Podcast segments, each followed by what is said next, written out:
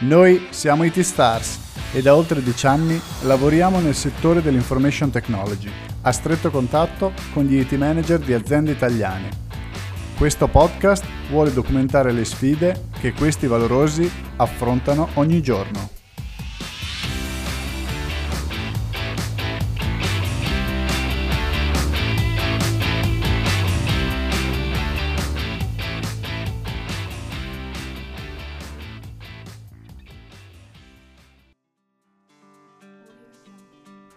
Benvenuti ad una nuova puntata del podcast IT Stars.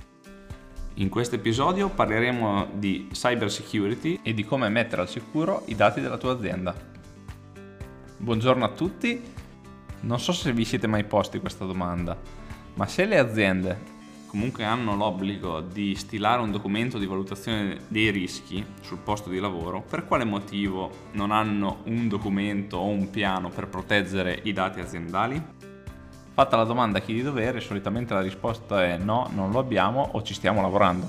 L'idea è che se tu sei un IT manager o un amministratore di sistemi devi prenderti a cuore questo problema ripensando le strategie per la sicurezza dei dati all'interno della tua azienda. Adesso immaginiamoci come cerchi concentrici i vari tipi di strati di sicurezza che possono essere imposti a livello aziendale. Partiamo dallo strato più esterno dove vengono imposte al dipendente le politiche di sicurezza a livello aziendale. Gli viene fatto firmare un foglio, su questo foglio c'è scritto che lui non deve diffondere dati sensibili della propria azienda, dell'azienda per la quale lavora. Quindi entriamo dentro l'azienda e la sicurezza è vista come luogo di lavoro, quindi con sensori, telecamere, una sicurezza perimetrale, quindi l'edificio nel quale entro con il mio badge a lavorare.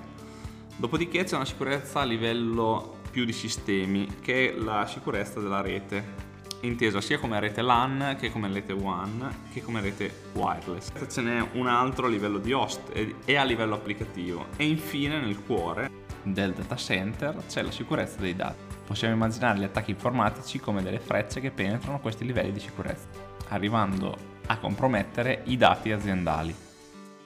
Ma un buon IT manager dovrebbe portare a conoscenza appunto della problematica della sicurezza, della cyber security, anche la proprietà dell'azienda, perché spesso cosa succede? Che non viene visto come un bisogno.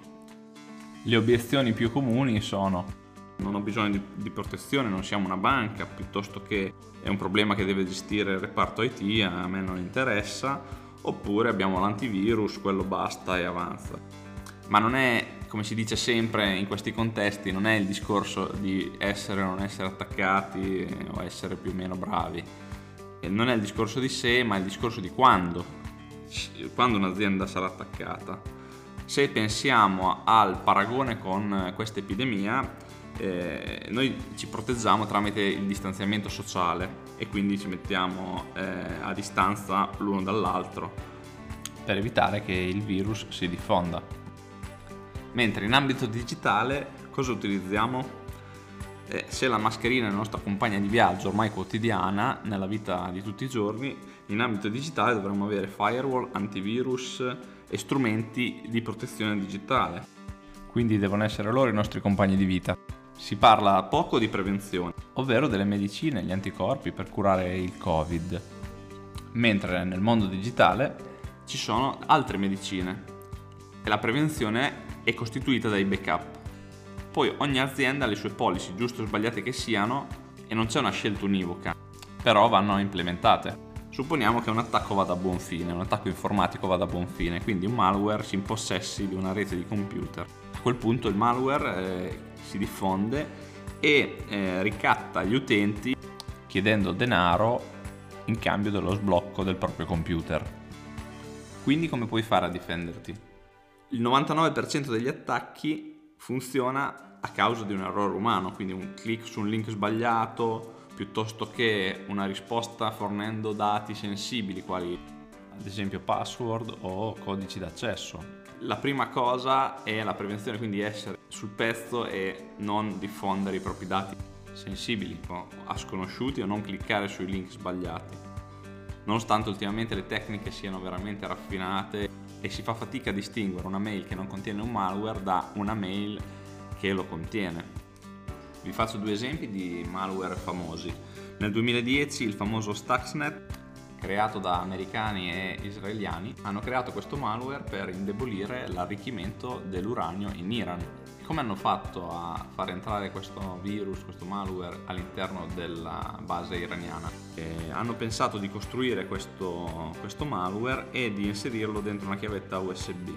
A quel punto hanno lanciato la chiavetta USB all'interno del perimetro della base iraniana e eh, un utente inconsapevole e curioso ha raccolto questa chiave e l'ha inserita in uno dei computer della, della, all'interno della base. Il malware si è diffuso e ha bloccato i sistemi industriali adibiti al controllo dei macchinari e delle centrifughe. L'attacco quindi è riuscito e ha portato al blocco dell'impianto per diversi mesi. Un altro ransomware molto famoso è WannaCry e anche questo deriva da, del software rubato alla NSA, ovvero l'Agenzia di Sicurezza Americana, e poi è stato diffuso per realizzare il famoso attacco SMB, quindi per infettare tutti i computer connessi alle reti con questo protocollo. Ovviamente eh, anche qui venivano chiesti dei riscatti e veniva fermato proprio il lavoro di intere aziende e ha causato veramente tanti problemi. Quindi le aziende cosa possono fare? Come si comportano? Vediamo tre esempi. Parliamo sempre di backup di dati, quindi proteggiamo il cuore delle aziende. Per le aziende più piccole i dati vengono backuppati solitamente su dei dischi rigidi e questi dischi vengono presi e spostati in altri luoghi. Per le aziende medie i backup vengono realizzati ad esempio su tape drive, su eh, nastri quindi, vengono catalogati e poi vengono solitamente stoccati all'interno di armadietti ignifughi. Per le aziende grandi i processi sono più articolati. Dipende da come è strutturata la policy di backup aziendale. Nel peggiore dei casi si parla di backup come nelle medie o piccole aziende. Nel migliore dei casi i dati vengono salvati localmente, quindi su uno storage locale, replicati su un secondo sito e spostati sul cloud. Ok? Perché cosa succede? Le aziende più grandi si pongono la domanda come faccio a ripristinare i dati in tempo quasi zero a seguito di un disastro? Che, che, costo può avere il blocco o addirittura la compromissione di tutta la mia infrastruttura IT? Nel caso subisca un attacco informatico, l'obiettivo è tornare operativi il prima possibile e quindi esistono diverse strategie per affrontare questo problema.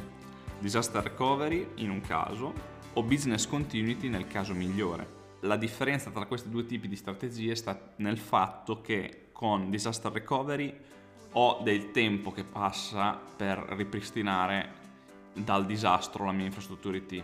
Con business continuity ho tempo tendente a zero. Ovviamente ogni azienda deve scegliere quale metodo utilizzare a seconda della sua strategia di backup stiamo anche lavorando con uno dei nostri clienti per un servizio di backup as a service, per garantire il backup dei dati su un'infrastruttura costituita da due data center e quindi con i dati replicati su un secondo sito.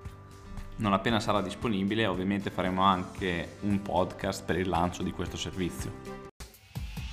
Bene, per oggi è tutto.